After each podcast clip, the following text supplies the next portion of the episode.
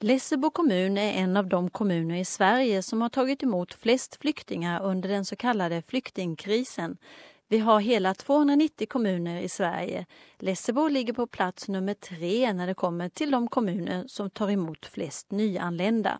Enligt en undersökning av Aftonbladet är Lessebo kommun med sina dryga 8300 invånare och 15 flyktingar per 1000 invånare en av de kommuner som tar emot flest flyktingar i förhållande till sin storlek. Hittills i år har Lessebo kommun tagit emot 125 flyktingar. Om de här nyanlända hade fördelats jämnt över landets kommuner hade Lessebos siffror hamnat på 21 personer under samma period. Söderhamn har 25 602 invånare och ligger på plats 36 bland kommunerna som tar emot flest flyktingar. De har hittills tagit emot 197 flyktingar i år. Om man jämför med en annan kommun, Lidingö kommun, de har tagit emot 32 flyktingar hittills i år och Lidingö har 45 853 invånare. Det här är alltså Aftonbladet som har plockat fram de här siffrorna. Så jag frågade kommunalrådet i Lessebo kommun, Monica Widnemark, om varför Lessebo tar emot så pass många nyanlända. Jag brukar säga att historiskt sett så har vi varit duktiga på att ta emot flyktingar. För att jag minns, jag tyckte, man tyckte det var spännande som tonåring för då kom grekerna och jugoslaverna. Det var en mycket intressant bild som kom in i vårt samhälle och jag tror att det beror mycket på att då kom man till Sverige på grund av att det fanns arbete och att eh, det var alltså det, arbete och vi hade bostäder. Och sen fick man lära sig svenska precis själv. Det var ju ingen som lärde dem svenska.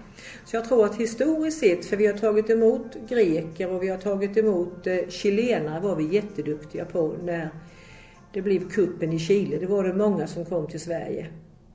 Och det har, då var Lessebo tog emot dem också. Och sen har det nog fortsatt på något sätt. Man har, man har mött den eh, bilden att man, man kan komma till Lessebo kommun. Sen eh, det senaste som har hänt är ju att vi har haft en massor med lägenheter lediga, eller massor, massor, men vi har haft, vi har ett område som heter Hackan som ligger här i Lessebo och där har varit jättemycket lägenheter. Och då har det varit enkelt. Har jag flyttat dit och så känner du mig och så vill du bo nära. Alltså man, man drar sig ofta kanske släkter eller man har bott tillsammans i sitt hemland och så samlas man. Mm.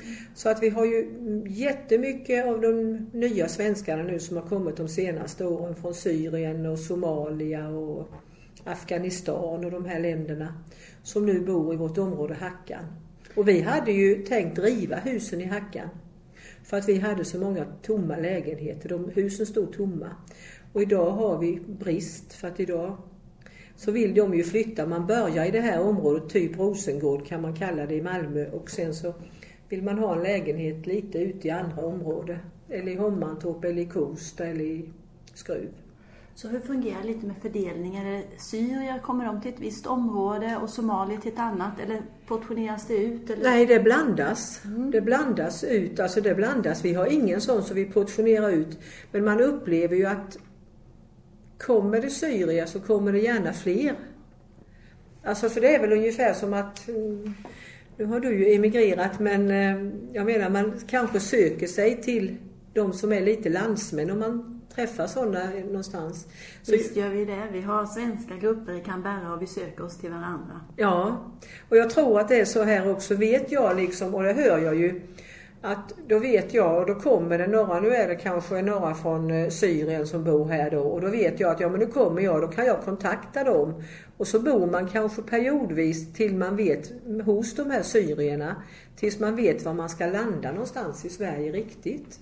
Så hur funkar det här lite? För som i Australien så har vi någonting som vi kallar för detention center. Så när det kommer flyktingar så låses de in. Det är nästan som ett fängelse. Men de som bor ute i samhället, är de flyktingar eller bor de på asylboende? Så hur fungerar det? finns ju också asylboende. Mm. Vi har ju haft några asylplatser, boende, men det är ju mest för ensamkommande flyktingbarn. Mm. Så det har vi haft här i Lessebo. Men om man tittar nu så har det ju varit sådana här flyktingboenden men de håller ju på att avvecklas. Flustret här borta, det gamla hotellet. Där har ju varit 70-80 från eh, färgade från eh, Somalia var det nog tror jag. Visjön har ju haft 100 män, ensamkommande män som är då mycket från Iran, Irak ska jag tänka mig som kommer som då har varit här. De, men det, det ska ju avvecklas. Så varför ska det avvecklas? Därför att man ser att det är, finns ingen flyktingström till Sverige längre. Så totalt så har den upphört nu? Totalt så har den upphört. Alltså de finns ju veckor säger man när det kommer sju eller nio någonting och sånt. Så att det, den har upphört. Men strömmen har ju varit hur stor som helst. Mm. Så hur har ni klarat av det? Hur klarar man av det ekonomiskt? Lessebo är en kommun. Får man pengar från staten ja. eller Migrationsverket? Ja, vi har ju legat ute med mycket pengar därför att vi har ju, och vi bokför ju allt som vi har gått till flyktingarna, socialbidrag och allt, allt, allt, har vi ju bokfört på ett särskilt konto. Men nu har ju staten börjat, gjorde de ju i, ehm, ja, februari, mars kanske började betala tillbaka. Så vi har fått ungefär 45-50 miljoner nu 47,8 eller vad det var någonting sånt. Mellan då tillbaka så att vi, eh, för de pengar som vi har lagt ut. Men samtidigt så har vi ju också fått, måste man ju se, en intäkt eftersom vi hade de husen i Hackan här som vi skulle rivit. Så har det då blivit att människor har kunnat, vi har fått in hyresintäkter. Sen är det också en utgift på socialen. Men en hel del av de här, alltså inte en hel del, men en del jobbar ju faktiskt, har ju fått jobb. Och ju, vi behöver dem ju även i skolan. Vi behöver dem som tolkar och vi behöver dem lite överallt för att kunna få vardagen på dagis och gå ihop så kanske det behövs någon som kan, kan de lite engelska så kanske man kan ha dem där också hjälpa och tolka till de, till de barnen som kommer in här. Skolan krävs ju jättemycket. Mm. Jag pratar med Monica Widnemark som är kommunalråd i Lessebo kommun och hon bor i Kosta. Hon berättar för mig hur det fungerar med de nya svenskarna i Lessebo kommun. Svenska för invandrare, det ingår i det så kallade etableringsuppdraget. I det så krävs det att de nya anlända går på svensk undervisning. Om de väljer att inte gå så bortfaller ersättningen. Jag frågar henne hur flyktingarna runt 100 utav 800 invånare, hur de trivs i Kosta. Hur är det? Monica Winamark bor själv i Kosta och mitt över hennes hus ligger det radhuslängor där det bor många nysvenskar. Hon pratar om att det är viktigt att lära sig ett språk när man kommer till ett nytt land. De går ju på svenskundervisning för jag ser dem gå till bussen varje morgon, både män och kvinnor och de skickar iväg sina barn. Så att många tar sig till Lessebo och går på svenskundervisning. Och det är ju jätteviktigt att man lär sig språket för kan man inte det så kommer man ju ingenstans i världen. För ska man vara i Sverige så måste man nästan kunna prata svenska. Mm. I Folkets hus, de Ja, i, Kost, i Kosta har man ju jobbat jättemycket i Folkets hus med att man ska möta de här de nya svenskarna och det är många som har tagit på sig fadderskap. Så att man möter dem och så här och träffar dem. Och likaså hade vi möte i Kosta socialdemokratiska förening för lite sen och då kom det 35 herrar, det var syrier, som ville vara med och då skulle de berätta om sitt hemland och gjorde det.